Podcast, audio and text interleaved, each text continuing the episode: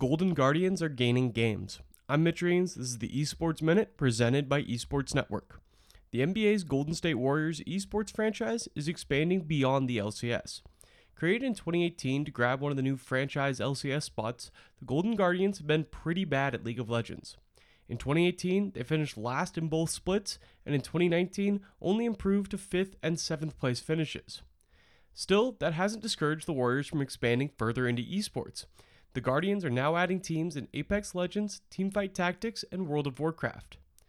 It's an interesting slate of games to say the least. None of those really have concrete esports scenes built out around the titles, but the Golden Guardians may have seen how difficult it is to compete with established esports organizations in the LCS and decided we need to forge a different path. Now, it's actually kind of funny because the Warriors owners are all deeply involved with esports. Axiomatic, the parent company of Team Liquid, was founded by Peter Guber, an owner of the Warriors. Another minority owner of the Warriors is an investor in Cloud9. Golden Guardians is mostly headed by Kirk Lacob, son of Warriors owner Joe Lacob. You can bet there's plenty of trash talk being exchanged in owners' meetings, with each having a part of a different LCS team.